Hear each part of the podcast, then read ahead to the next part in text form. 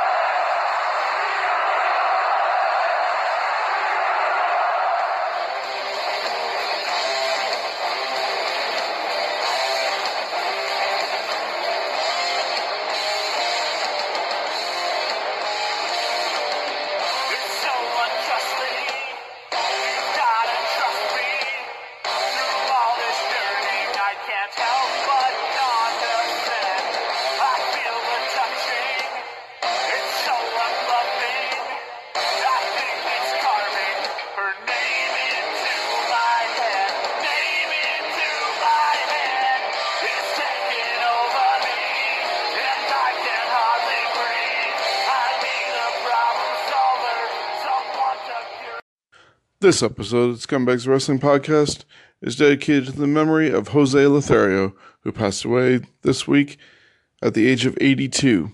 He was best known as the trainer for Shawn Michaels as he prepared to face Bret Hart at WrestleMania 12 for the Iron Man match. Our thoughts and prayers go out to Jose's family at this time. Hello, and welcome to this week's edition of the Scumbags Wrestling Podcast. My name is Sean. I'm your host, coming to you from London, Ontario. Be sure to like, subscribe, and share our podcast, whether you're listening to us on Stitcher, iTunes, Google Podcast, or Spotify. We'd also love you to join us on Facebook, on our Facebook page, Scumbags Wrestling Podcast, or our Facebook group, Scumbags Wrestling. Your input helps create this show, so feel free to send your information and all your thoughts and details whenever you have them and post whatever you'd like. We're not very restrictive to it, and we'd love for you to share your thoughts on the wrestling industry, whether you're a fan of the independent scene here in Ontario or you love the big guys such as Ring of Honor, Impact Wrestling, New Japan, or WWE. Everybody's welcome. We do the sick pick of the day, superstar of the day, celebrating birthdays, and basically talk anything that's involved with wrestling. You can also stay in the know on when upcoming events are happening. We don't just stay here locally in London all the time. We do make road trips to various cities in the area to support independent wrestling, whether it's Kitchener, Windsor, Dresden, Toronto, and Sarnia. You name it, we'll find uh, tickets and we'll try to get groups to go and we'll uh, go there. If you see an event that you'd like to have a group of us go to, feel free to share it with us and we'll see what we can do. The better we support independent wrestling in Ontario, the better it's going to thrive all over the place. On this week's episode, we look at Smash Wrestling's upcoming calendar, along with Ring of Honor's Global Wars, New Japan Wrestling's Wrestle Kingdom 13, part one of the interview that happened at London Comic Con with Enzo Amore. Plus, we'll look at everything that happened at Crown Jewel, whether you watched it, whether you didn't watch it. Unfortunately, it is part of WWE canon because of titles changing and where it set up things for the upcoming Survivor Series. So I'll be back in just a moment after these short messages.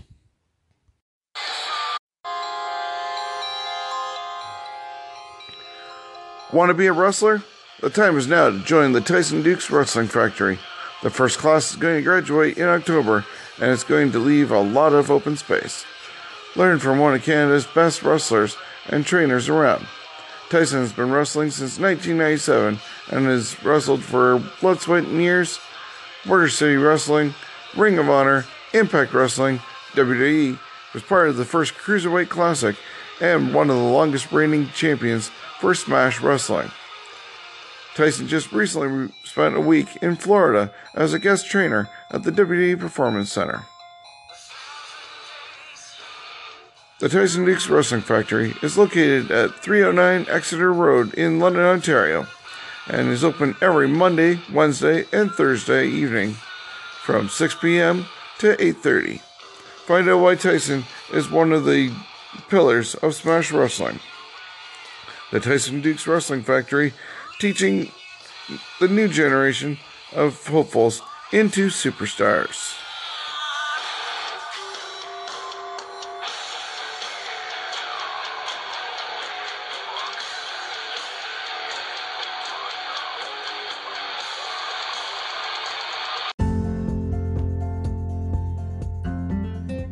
Hello.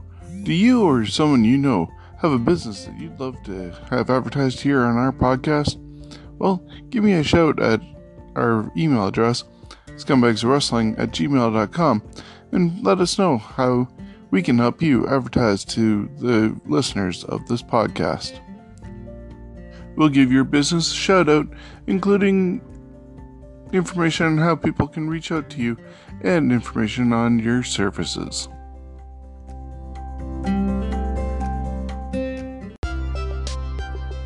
Have you checked out our latest Scumbags of Wrestling t shirts? We have the original Superstars of Wrestling inspired Scumbags logo, the Raw's War inspired parody logo, plus now a Survivor Series podcast logo, and a few other logos inspired by Brock Lesnar's Suplex City and property of Scumbags of Wrestling t shirts. All our t shirts are made by Daryl over at Twisted Tees. You can find him at twistedteesmerch.com. All the shirts are printed right there in his shop in Elora and have amazing quality and first rate technology to produce these amazing t shirts. All our t shirts come in a variety of different colors and can be purchased for $25 each. Twisted Tees is known for their great quality and have done work for some of our friends of the podcast, such as Vagrancy Films, Shockstock, Rockin' Con, London Comic Con, Kill Effect, and the Monsters of Schlock. Order your t shirts today through me directly by going to our website at scumbags.ca or contact me on Facebook at Scumbags Wrestling Podcast and find out how you can get your, your own shirts and show your pride of being a scumbag at any wrestling event you attend. We're proud to be partnered with Twisted Tees on making these t shirts, and we hope you help support us and buy one for yourself. Get our full line of t shirt designs at twistedmerch.com.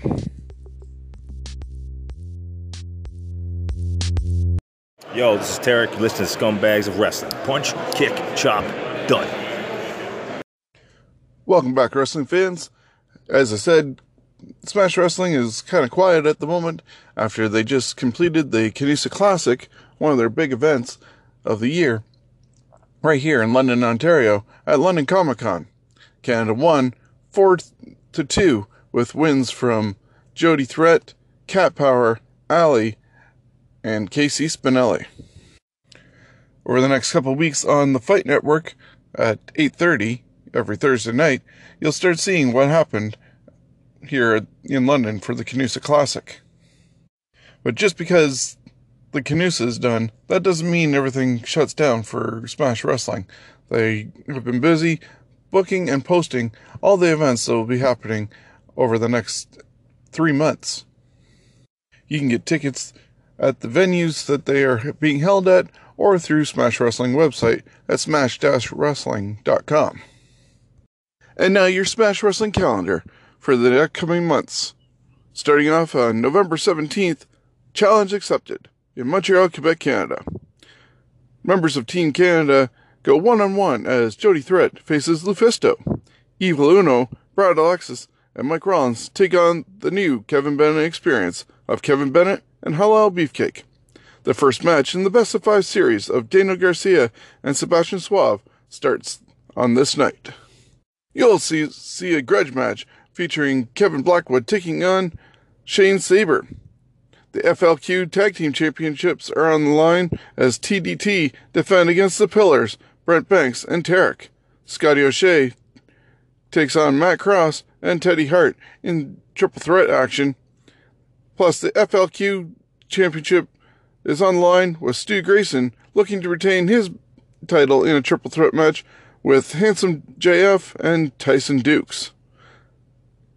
The Pillars have a chance to add more gold to their collection. Will that happen tonight? You'll need to get your tickets to find out. Plus, for those that have VIP tickets, there will be a special match featuring Kevin Blanchard versus James Stone.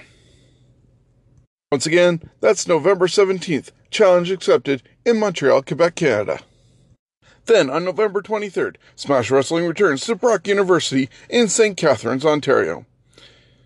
You'll see Puff, Fight or Flight, Jody Threat, Kevin Bennett, Sebastian Suave, Kevin Blackwood, Daniel Garcia, Tyson Dukes, and many more. Tickets for that event are available at the bar or through smash-wrestling.com. November 23rd, Brock University. Smash Wrestling goes back to school.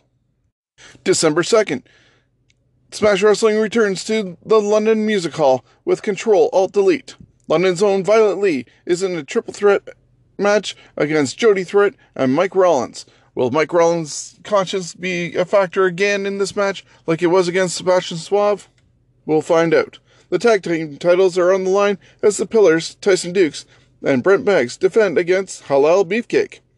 Match number two in the best of five series of Daniel Garcia and Sebastian Suave will take place at the London Music Hall. Kevin Bennett will challenge Tarek for the Smash Wrestling Championship after he won the Battle Royal at the free show This is Smash last month. In a special keyboards match, Scotty O'Shea faces Kevin Blackwood. And just announced last night, Dylan Andrews will take on his not so trusty sidekick, Puff. He seemed to have been fooled by Puff's disguise, unlike the rest of us who were in attendance that night.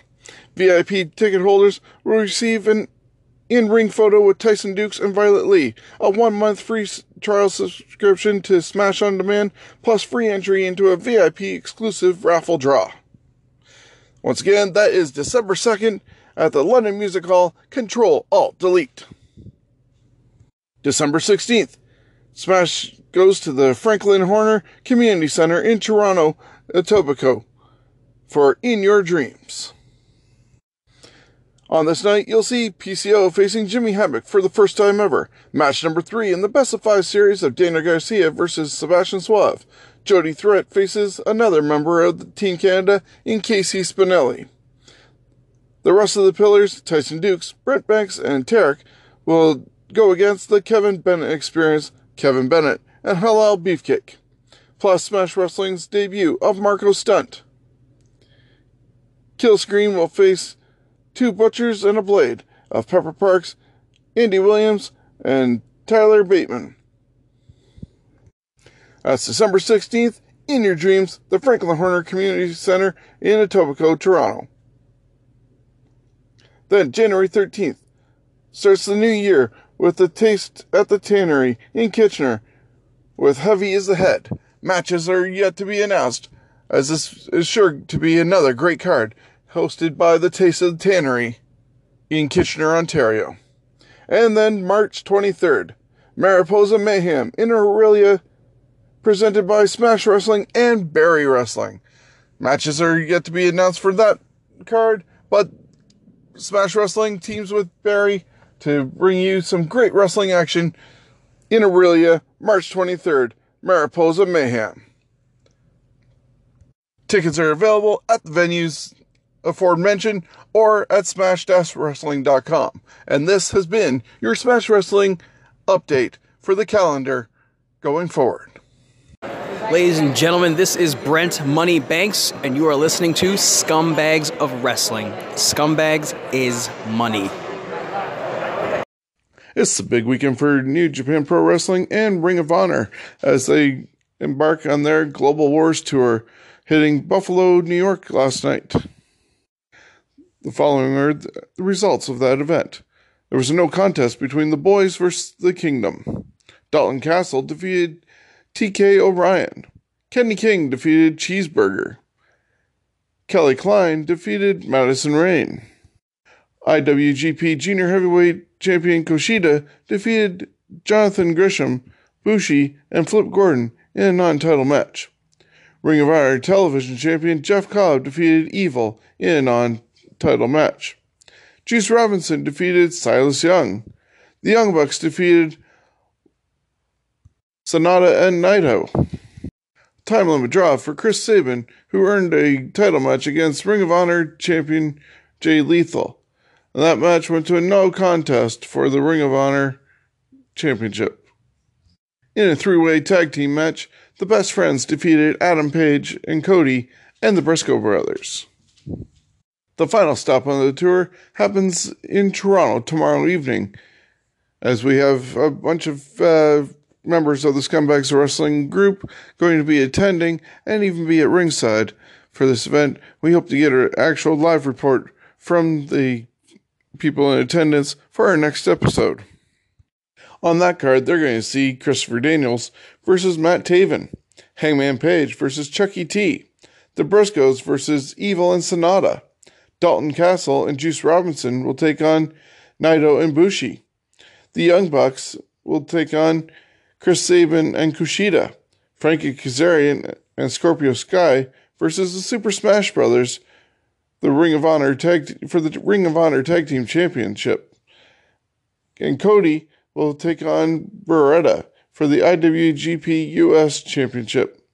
Jay Lethal will face Kenny King for the ROH Championship in the main event.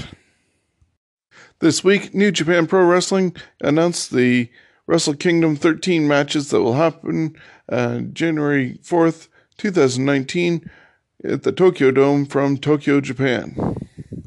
Some of the matches that have been announced for this card include Tomohiro Ishii versus Zack Sabre Jr. for the British Heavyweight Championship. Okada faces Jay White in a singles match. Kushida versus Ishimori for the IWGP Junior Heavyweight Championship. Plus Chris Jericho versus Naito for the IWGP Intercontinental Championship. And Kenny Omega faces Tanahashi for the IWGP Heavyweight Championship. More matches are sure to be announced, and of course, we have friends of ours on the Scumbags Wrestling page that definitely will follow along and hopefully give a report, along with the sharpshooters Chris Maloney, who is now writing for Wrestling Observer newsletter and giving his weekly Japan updates. My name is The Muscle, Smash Wrestling's hottest free agent. I toss bodies and wheel hotties, and you're listening to the Scumbags of Wrestling podcast. And now, part one of the Enzo Amore panel that happened at London Comic Con a couple weeks ago.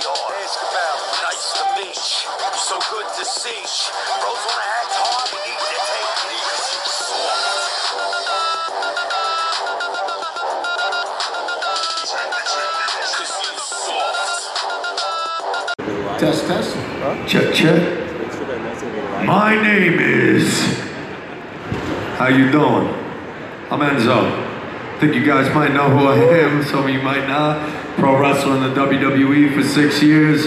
Two-time cruiserweight champion. Um, embarking on a music career. Rosemary's Baby. The first music project comes out December 8th. Uh, I'll be doing a live show November 18th or 19th, that Monday in Whiskey A Go Go, Sunset Boulevard, Los Angeles, California. uh, right after Monday Night Raw. So if anybody's out there, uh, Survivor Series, I'll be doing something Sunday night and Monday night. It'll be the first ever post WWE performance by myself. Looking forward to that. Let's bring on the questions for the realest guy in the room, mate. Don't. All right, Enzo, thank you very much for joining us here at the London Comic Con. We're very excited to have you here today. I'm gonna kick off I'm I'm gonna teach you a little something real quick. Put that thing right there. Look Put at my right hands. there. How's that working? Look at this. I like that. You hear that? That looks very, that's way better. I use I use my uh, fingers Yeah, to, yeah. to make it so that my hands not I mean my mouth isn't spitting on the microphone. You understand what I'm saying? that's, so that's much better. so it sounds a lot louder, don't That's it? a lot louder, Sounds a whole lot louder. I'm pretty good at this. I tattooed one of these on my hand in case anybody notices. You know. I gotta borrow this from you. guys. It's, it's, That's, it's a that's, good. that's commitment. So life after WWE's been uh, been going pretty well for you here. You, you come out with your own album, uh, now known as a Real One. And how's how's your rap career going for you? How, how, how are you enjoying this new venture? Uh, I've had the opportunity of a lifetime because of uh, the WWE and the fans that I've garnered. Uh, make no mistake about it, wrestling fans, WWE fans, they are the best fans in the world. Uh, they, they help me in ways that are unconceivable and unimaginable. Uh, they had my back when, uh, you know, maybe maybe it seemed like the world was crumbling down. I know what was holding me up, and I know that uh, I, I owe them a degree of gratitude, and I'll never stop giving back to the wrestling community in some way, form, fashion, or another. You cannot anticipate seeing me in a ring, though. I am retired from in-ring competition to squash that early. Um, I think that a lot of the times people forget that when you look at an NBA player or an NFL player, their career is five years, eight years. 31 years old with the uh, information we have now about CTE and concussions, things like that. I've been knocked out cold on pay-per-view, had my mother crying uh, at home thinking I was dead. You know, luckily I'm here and I'm alive. I can still think. My knees and legs are working, not like they used to. But uh, I'm blessed to still have a mind and uh, still have a body that, that, you know, a lot of people in my business, uh, you know, aren't fortunate enough to have as they have, you know, long runs. And uh, my run was six years. Before that, I played college football, so my body's a little banged up. And uh, I think if I didn't go out the way I did, uh, you would have had to drag me out of that ring on fire. I would have never, ever, ever left. So this was a silver lining, a blessing in disguise for me to be embarking on a music career as I was anticipating that while in the confines of the WWE. So uh, the music was going to be produced by the WWE in essence being my record label uh, when, when, you know, uh, I got the opportunity to get out here in the world as a free agent. I also had the opportunity to meet a lot of people, see people, and do things, open up my network, and take advantage of all the great fans, all the great people that I've met over the years. And uh, I have a rollout plan I think wrestling fans are going to be very excited about.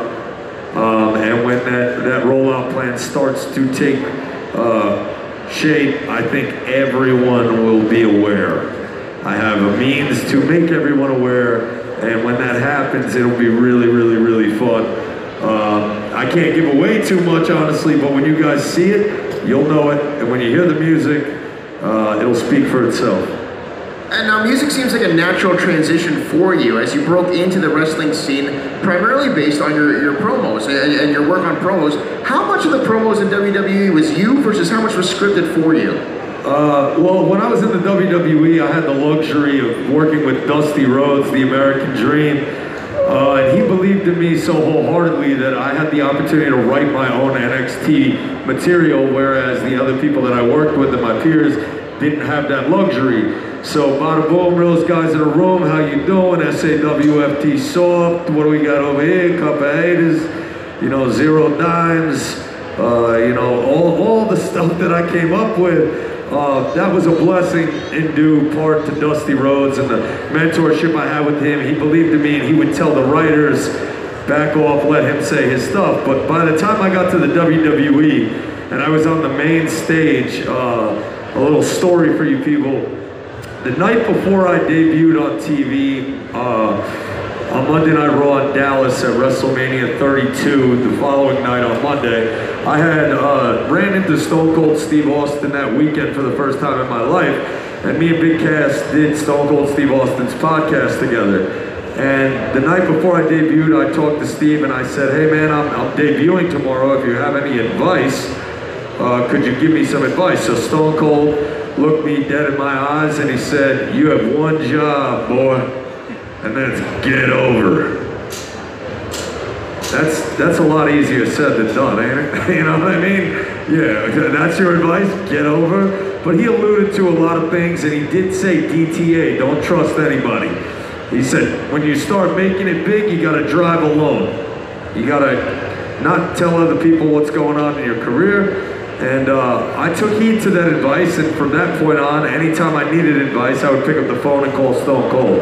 And when Stone Cold says so, you do what Stone Cold said so, you know? So my job was to get over. And the opening day that I was out there on Monday Night Raw, I went completely off script. So the script that they had written for me, I was in a side room pretending I was memorizing. Meanwhile, I was memorizing my own script because in the business of pro wrestling, I did what you call going into business for yourself. I went into business for myself because I did not big up and boast about my opponent. Because in wrestling, you want to make your opponent. Because if you're not, if the Ultimate Warrior understand, if wrestling's scripted, the Ultimate Warrior is as good as his opponent, right? So if he's not beating anybody, who's he? He's not winning, right? If, if, if, if somebody steps up on this stage and they've never won a match in their life and I beat them, what did I really accomplish?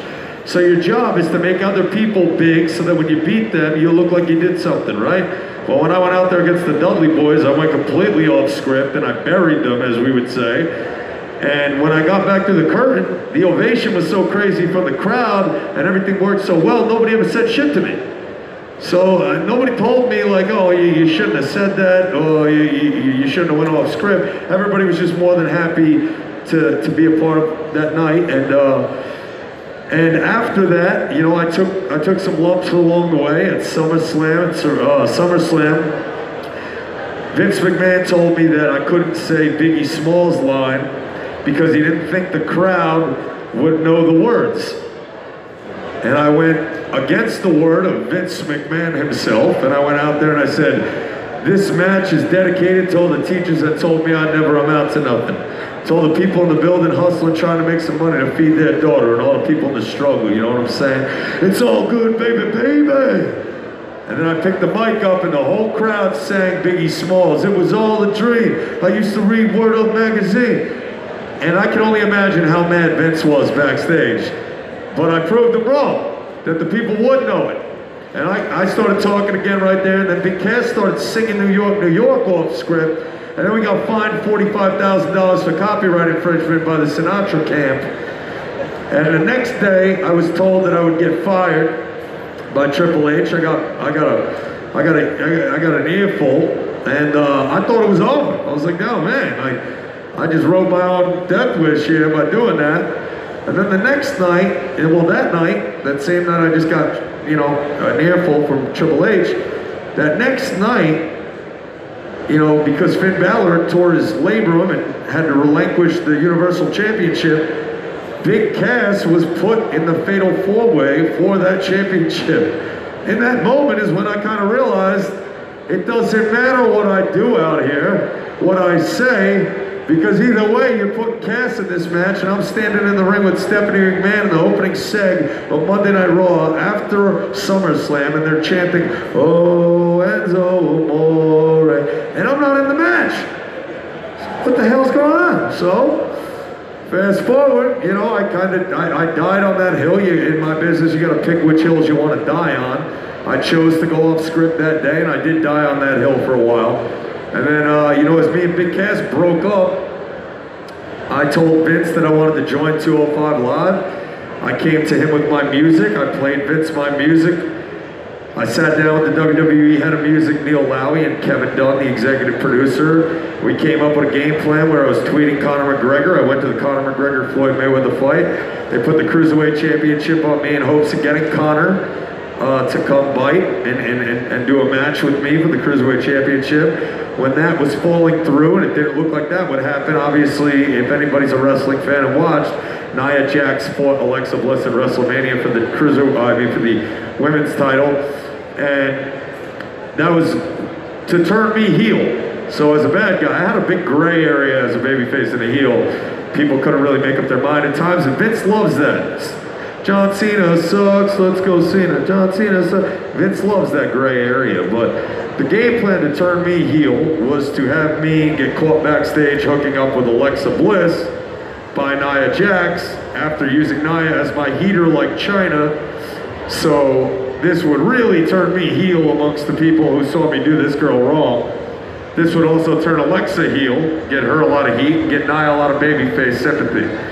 So that was the game plan, and to bring out Rey Mysterio in Jeff Hardy and Matt Hardy fashion in a ladder match at WrestleMania, and have it look like, oh my God, Enzo's going to get screwed out of a title like he did last year.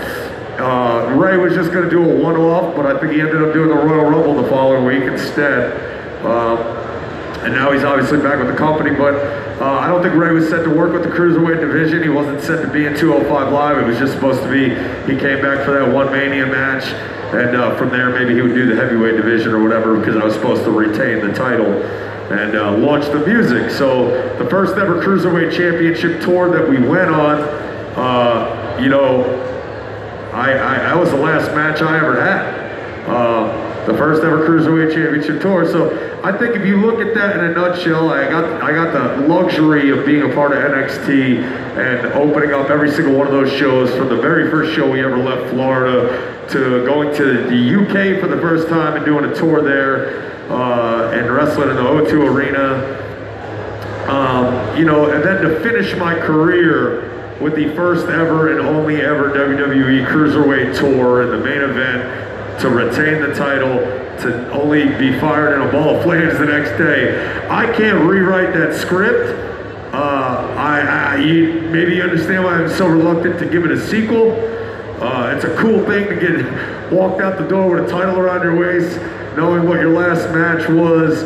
I feel like I accomplished everything I wanted to in pro wrestling, more than I ever, ever dreamed of. I did not even remotely close to, I was so lucky, I didn't think any of that stuff would ever happen. I was obsessed with the Hardy Boys as a kid. I wrestled them in WrestleMania, the noise that came out of that stadium when the Hardy Boys came out.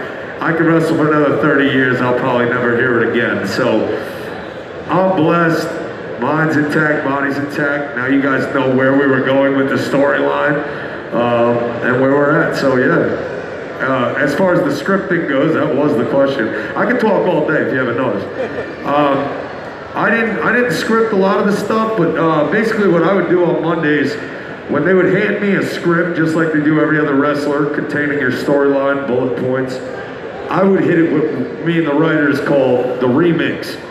I would give every script the Enzo remix. So if you told me, hey, the story is you're the bad guy, you're the good guy, and she's the, you know, uh, damsel in distress, and you're supposed to save her, and he's gonna get, and then you write out, a, you know, those points, I'm gonna tell that story in my own words. So I would rewrite every single script on Monday that I was handed at the arena at roughly around between 12 and 5, 6 p.m. I would get a script and we'd go on air at 8 p.m. So I would rewrite that script, I would memorize it, I would go out to the crowd. Uh, sometimes I would forget what I was saying, and that's when the magic happens sometimes. Uh, you know, when, when I said a couple haters, that wasn't scripted at all, and I didn't even have that in my mind when I went out there. I just said it because it made sense, and then it turned into a couple haters. But I didn't say cuppa the first time I said it. I, I pronounced couple.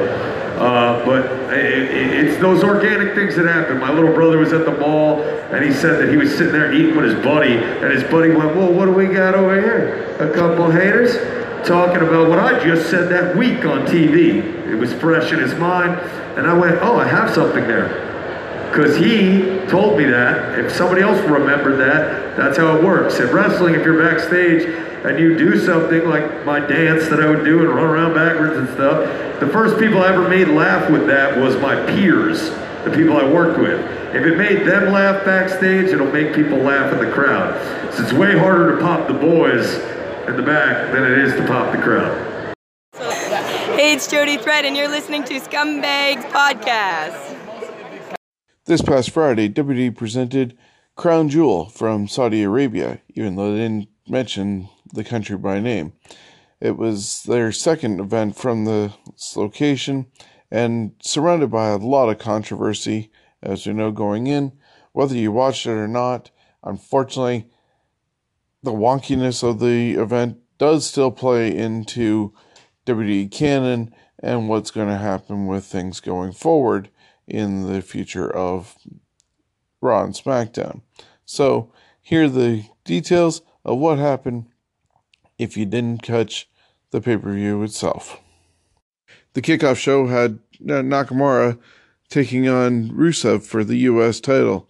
Uh, the match went back and forth, and Nakamura was able to get out of the accolade as he was trying to get to the ropes, and Rusev pulled him back, and Nakamura accidentally uh, knocked Rusev in the testicles and another nut shot, basically, like he did for uh, his feud with AJ Styles. He pretended to seem like it was a total accident, but before he hit the Kinshasa, you could tell by his smile on his face that it was definitely a planned attack to uh, cause the distraction and injury. And after hitting the Kinshasa, obviously Shinsuke got the pin and retained his U.S. title. Then we moved on to the actual pay per view itself, and Hogan was brought to the ring as the host of Crown Jewel, and he was walking to the ring with his red and yellow, and they were playing Real American, odd in that country, but they could have done something else to play for him. Uh, he just said he was really happy to be back and didn't mention at all where they were, only that they were at the Crown Jewel I guess that helped him uh, not make another reference to the Superdome or the Silverdome or any other place that they weren't in.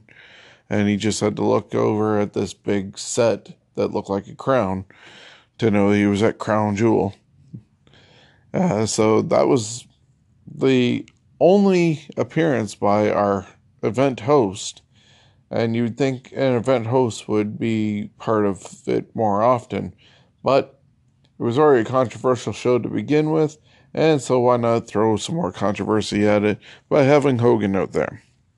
The first round of the tournament started, and we had Rey Mysterio beat Randy Orton when Rey caught Randy with a uh, backslide and stack up for the pin.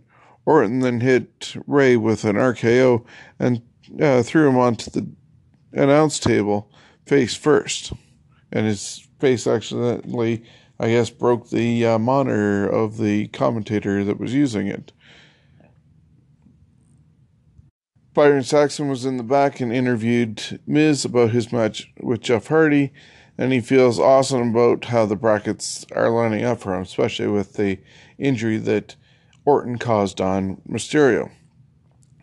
Then Jeff Hardy took on The Miz, and The Miz beat Hardy when uh, Miz countered a twist of fate into the skull crushing finale.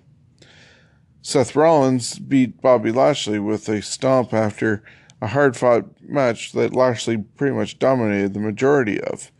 Uh, obviously, rumors had it that Lashley was actually injured uh, with a shoulder problem and was only replacing John Cena in the tournament because Cena refused to go to Saudi Arabia and be a part of this event.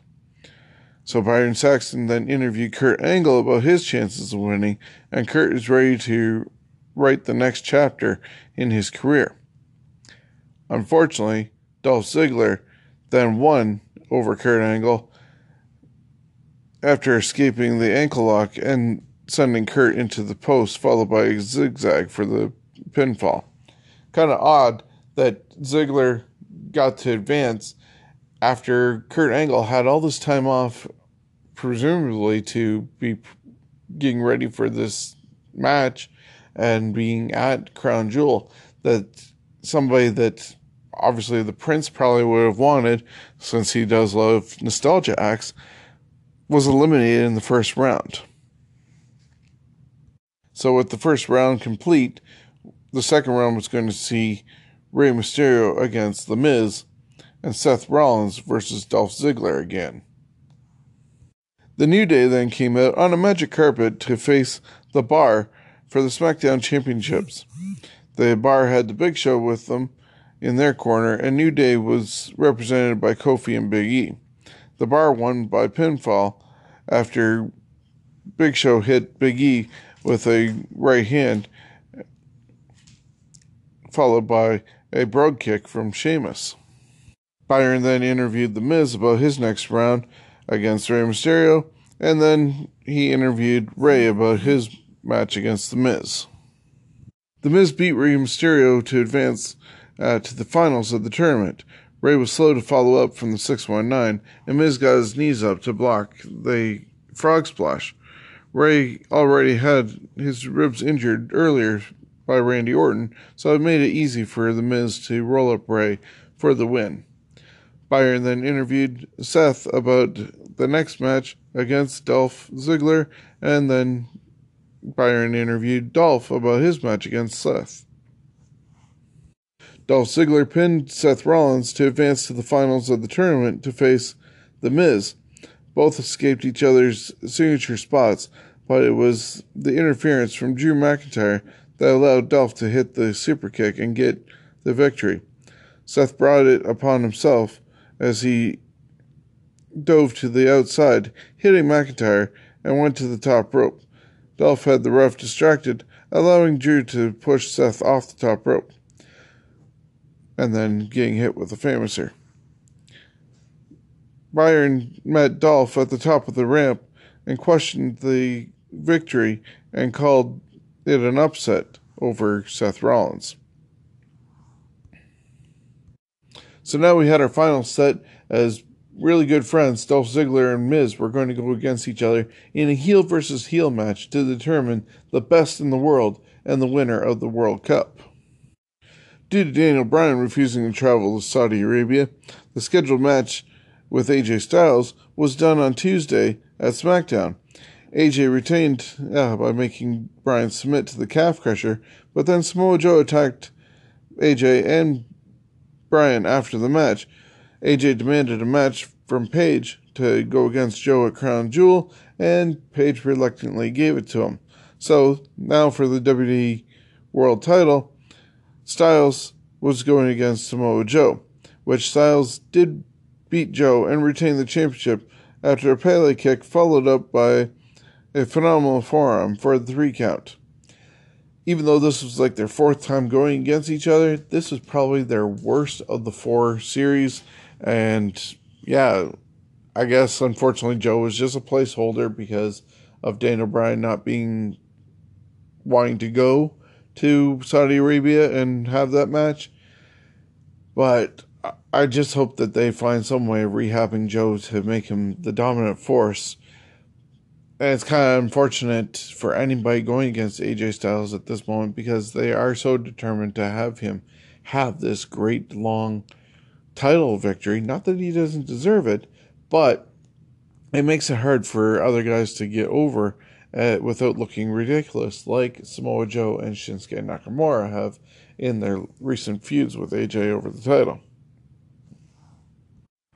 So then it was time for the Universal title match, and due to Roman Reigns battling leukemia again, he had to drop the title, and was determined that it was just going to remain with the other two members of the Triple Threat, Braun Strowman and Brock Lesnar, going against each other, and the winner was going to take the title home with them from Saudi Arabia.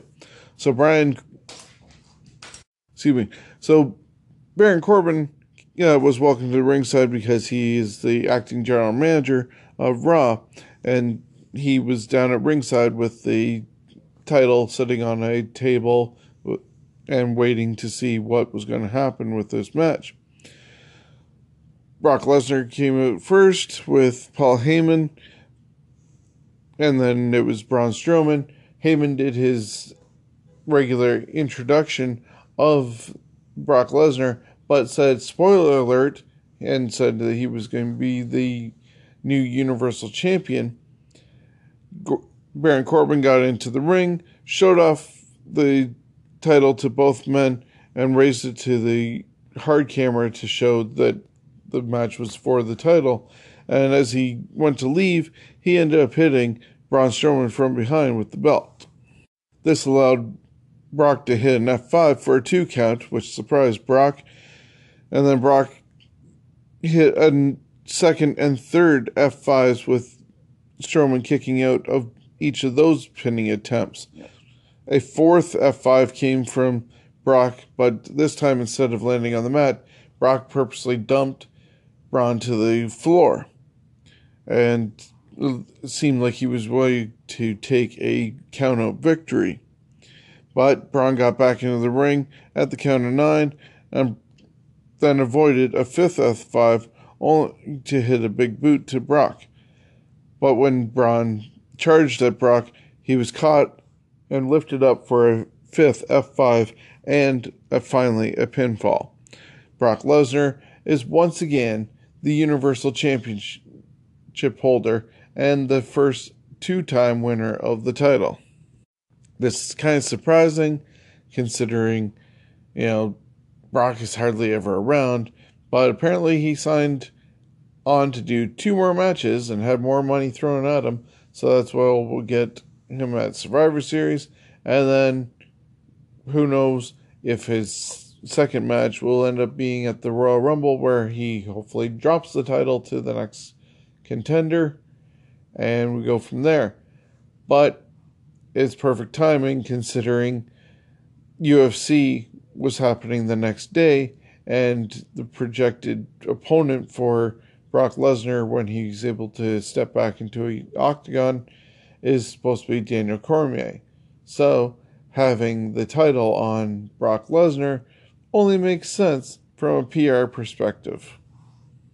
Shane McMahon was then brought to ringside as he was going to be representing the SmackDown side of things, and Baron Corbin was still down there representing Raw, as it was a Raw versus SmackDown finish of the World Cup. And so whoever won basically had prestige for their brand. And so each commissioner or general manager, in Shane McMahon's case, were at ringside to watch the proceedings happen. The Miz came out first, and then it was followed by Dolph, who was accompanied by Drew.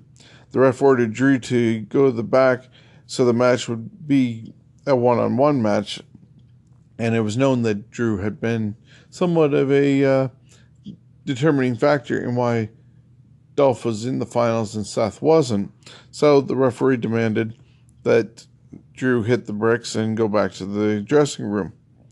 Miz then decided to attack Dolph before the bell and dumped Dolph to the outside. When Miz jumped off the ring to go after Dolph, uh, he ended up landing wrong and looked like he had twisted his ankle or tweaked his knee.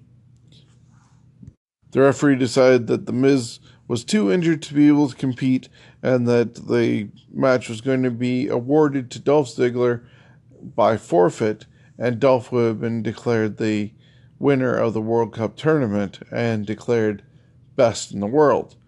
The ref tried to explain this to the ring announcer, and Shane McMahon stopped him each time.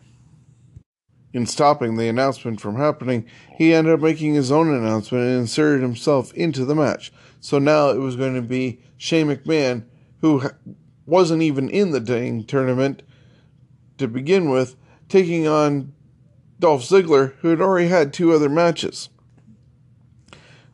Obviously, Baron Corbin was freaking out at ringside, and the referee decided to kick him out of the area. The match started, and Shane hit the coast to coast on Dolph for the pinfall victory, and it was announced with a graphic and all that Shane had won the tournament and was now the best in the world, including a trophy where Shane ended up pretending like it was the best thing that had ever happened to him and was parading around with it. And all I can hope is that there's something meaningful coming out of this It also kind of felt like it was a huge poke at CM Punk and Chris Jericho, who both claim that they are the best in the world. So, unless they're trying to get some reaction out of them, I don't know what the actual outcome and what it all means.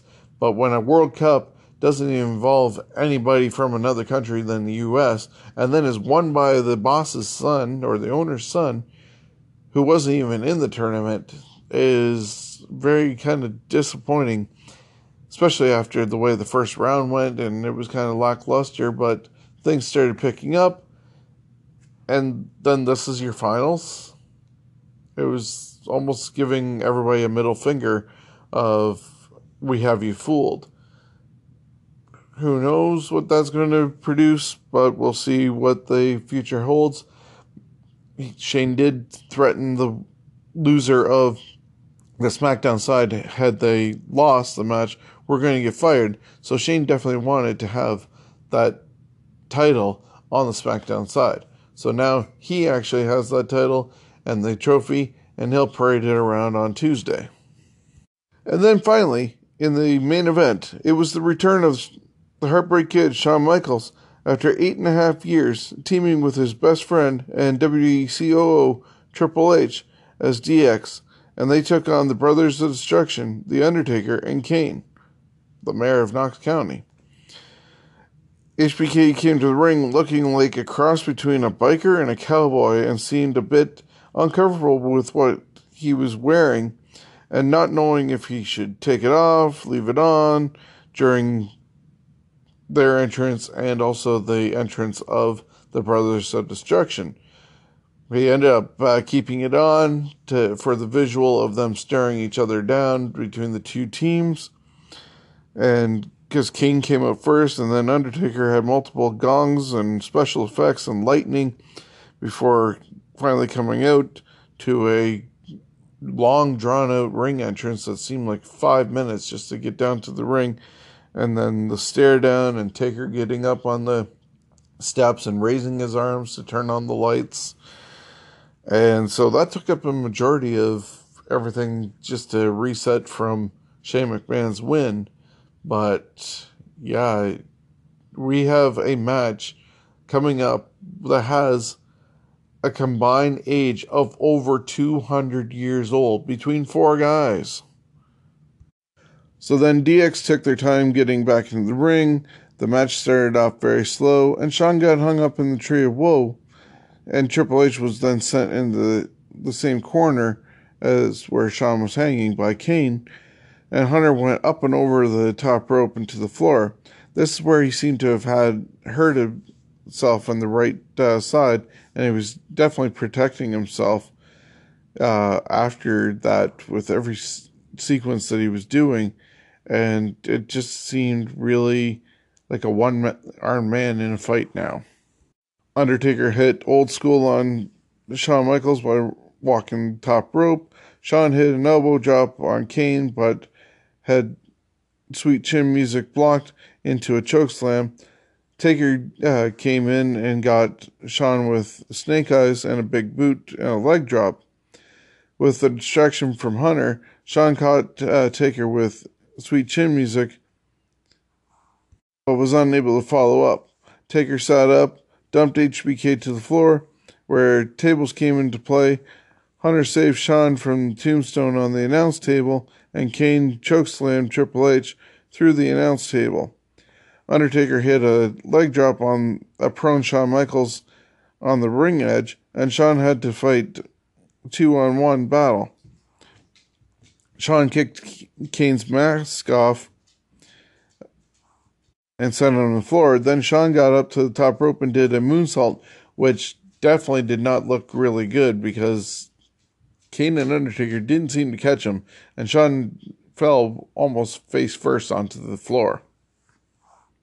Triple H ended up making back to his corner for the hot tag, and Hunter got the pedigree on Taker but was put into Hell's Gate. Michaels hit Kane with Sweet Chin music, sending Kane into Undertaker, breaking Triple H out of the Hell's Gate submission. The brothers sat up together and went for a double tombstone, with Shawn poking Kane in the eye to free Hunter, and Triple H kicked Undertaker to free Michaels. Then Shawn hit Sweet Chin music on Undertaker, then Kane. Triple H hit another awkward pedigree to Kane for the pinfall victory for DX. DX stood tall at the end of the show as fireworks went off. Overall, this was a weird show.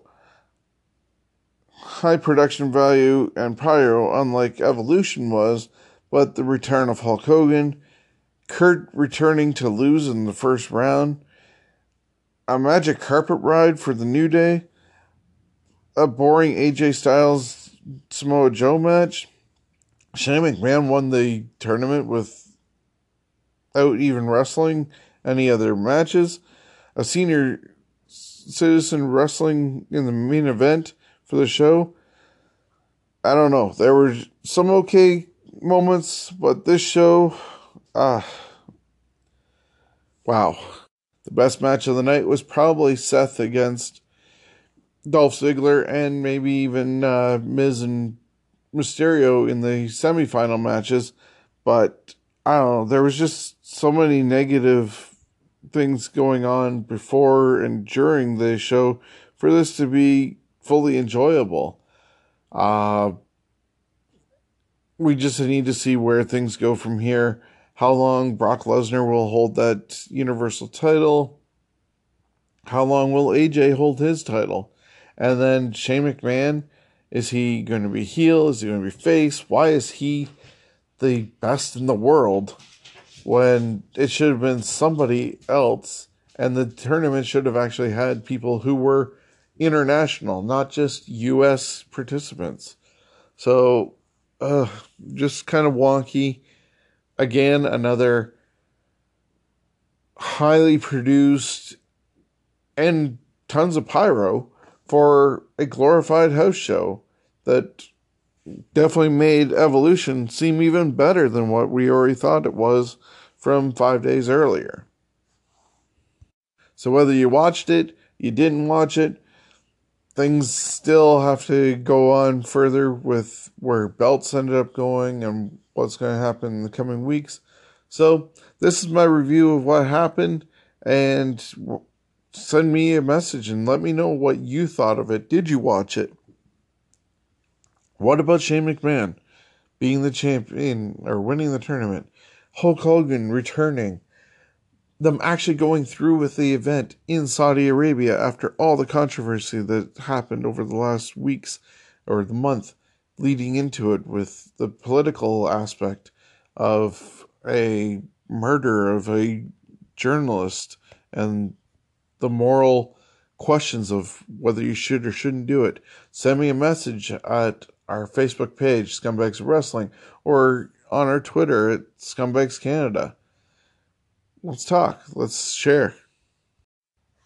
It was reported that Triple H sustained a tear of his pectoral muscle when Kane threw him into the corner where Shawn Michaels was hanging in the tree of woe, and Hunter flipped over the top rope.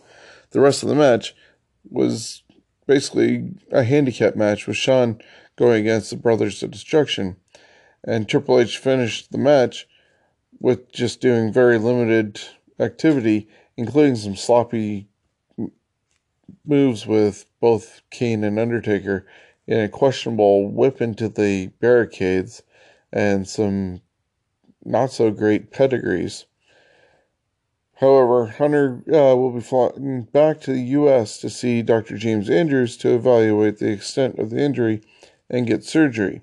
It's unknown if he'll be able to make it back to the UK, where Raw and SmackDown will be taking place.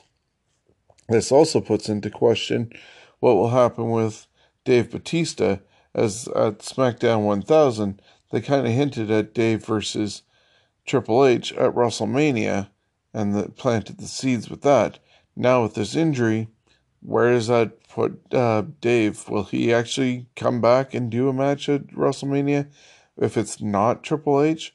Or will this be put on a back burner and waiting until SummerSlam? Will he accept it against Summer to happen at SummerSlam? Or is he set on it being him and Hunter at WrestleMania? Only time will tell, I guess. And it'll also determine how quickly Hunter does heal, as he and John Cena actually are quite rapid healers with how intense they do their rehab from other injuries. Speaking of injuries, Tye Dillinger is getting surgery on his hand as he injured that recently, and that's why he was pulled from this past week's SmackDown to take on Shinsuke Nakamura. Dave Meltzer reported that Shane winning the tournament for Crown Jewel was planned from the start and set up the Survivor Series where Team Raw and SmackDown go against each other and sort of, in a way, like last year's shots fired by Shane McMahon. This was his new shots fired type deal, and it's also a potential heel turn for Shane McMahon. And we'll see what happens with that because why we need another McMahon as a heel and still wanting to feud with his sister show is beyond me, but we'll see what goes on with that. WWE got a big shout out from Daniel Cormier this past week at the UFC 230 event as he won his match and immediately called out Brock Lesnar and asked him to bring his newly won Universal Championship belt with him as he wants to face Brock Lesnar in possibly one of his last matches before he turns 40 in March. The earliest that that can happen is January ish, I believe, when Brock Lesnar would be cleared from his suspension from USADA and allowed to compete in a UFC match. Now, whether or not Brock will have the belt around his waist at that time should be interesting to see and depends on what Cormier actually does because I guess there's a bunch of different routes he can go since he's in heavyweight and light heavyweight division depending on what his weight class is at the time of weigh-ins and he's a champion of both. So, however that all plays out, apparently Cormier does want Lesnar before he retires and turns 40, and that was him throwing out a shot fired on his end. And WWE got their big props with having him de- calling out Brock Lesnar and mentioning his newly won Universal Championship. So it was sort of free advertisement for uh, WWE and Vince McMahon. Coming up next on the WWE calendar is going to be NXT War Games happening the weekend of Survivor Series from Los Angeles at the Staples Center.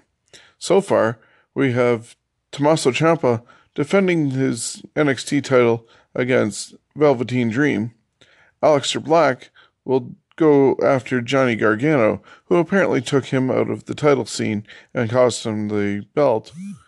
And in the War Games match, Undisputed Era, Adam Cole, Bobby Fish, Kyle O'Reilly, and Roderick Strong will take on the team of Pete Dunne, Ricochet, and War Raiders, Hanson and Rowe.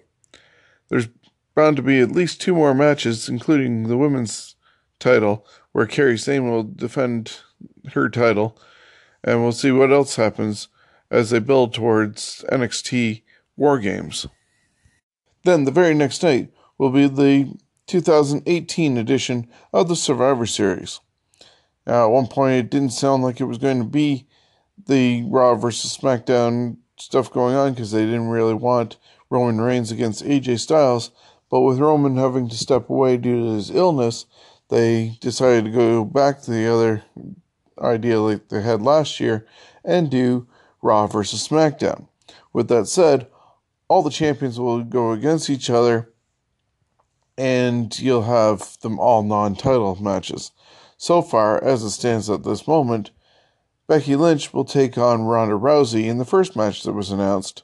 And after the results of this past week's Saudi Arabia show, Crown Jewel, we now know that WWE Champion AJ Styles will take on the new Universal Champion Brock Lesnar in a rematch from 2017.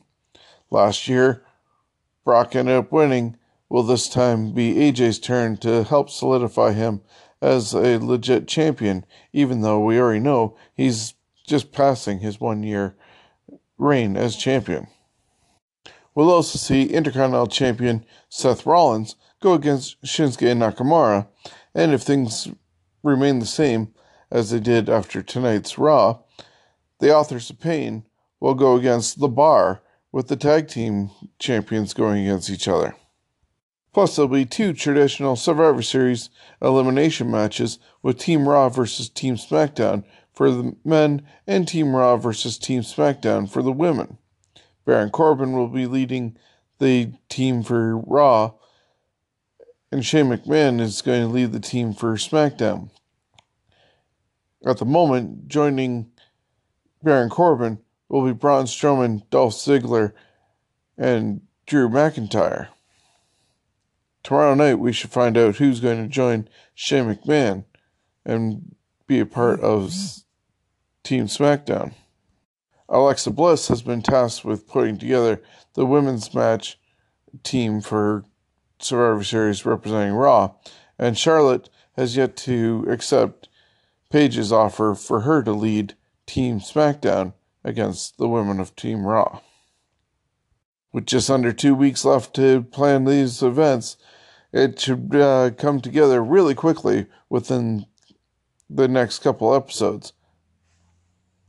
After that's out of the way, then we'll see in December Tables, Ladders, and Chairs, the traditional TLC pay per view. All this and more streams live on the WWE Network.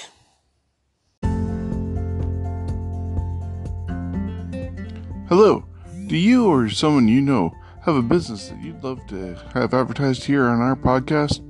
Well, give me a shout at our email address, scumbagswrestling at gmail.com, and let us know how we can help you advertise to the listeners of this podcast. We'll give your business a shout out, including information on how people can reach out to you and information on your services.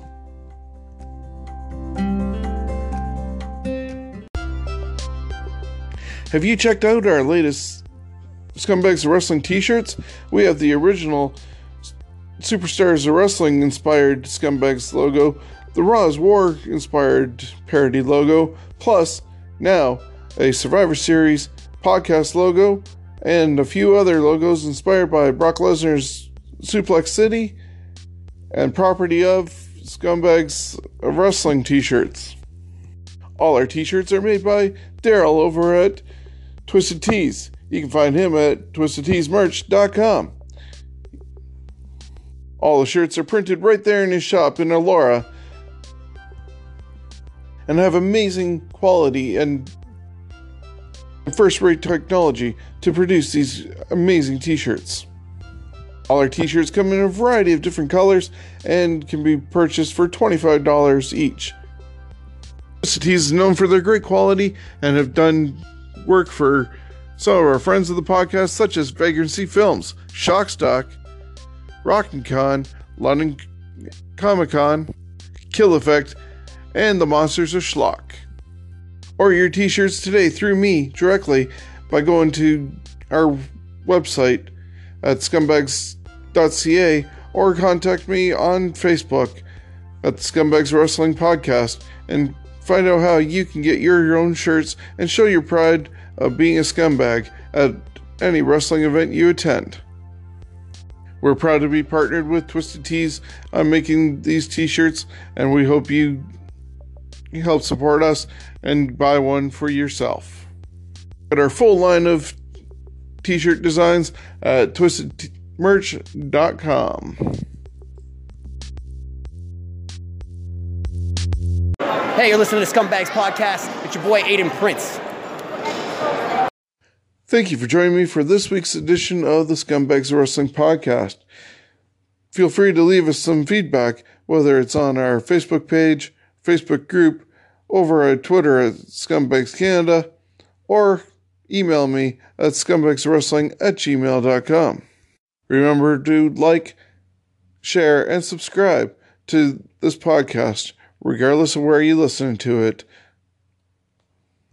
On next week's episode, we're going to talk about the predictions for NXT TakeOver War Games, Survivor Series 2018 and have results from various shows from the area, including Global Wars in Toronto, that's happening tomorrow night. Plus, we'll have part two of the Enzo Amore panel that happened at London Comic Con a few weeks ago. Thank you once again to Kill Effect for their intro and outro music for this show. And until next week, have a good one. See you next time. Granted, I understand it's essentially the same unappreciative crowd full of scumbags from last night.